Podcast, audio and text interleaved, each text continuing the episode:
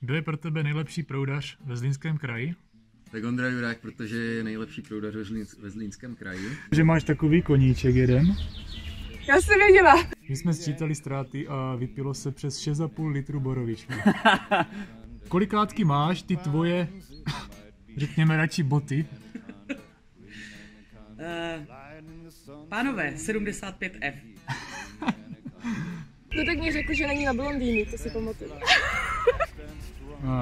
Mám problém, že mám eh, kamarády z Velkého Hřechova, hlavně z Cejčka, hlavně mrázu teda, no, anonymního. Takže jsme místo šampaňského stříkali mouku a potom to v kombinaci s tu vodou bylo těsto, takže kojeru jsme potom vyčesávali do večera. No. Chcete trénovat pod Ondrem Jurákem, tak ty výsledky budou úplně samo.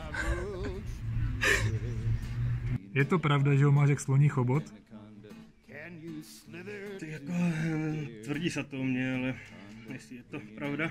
Pánové, pozor na mě. To je to šopa.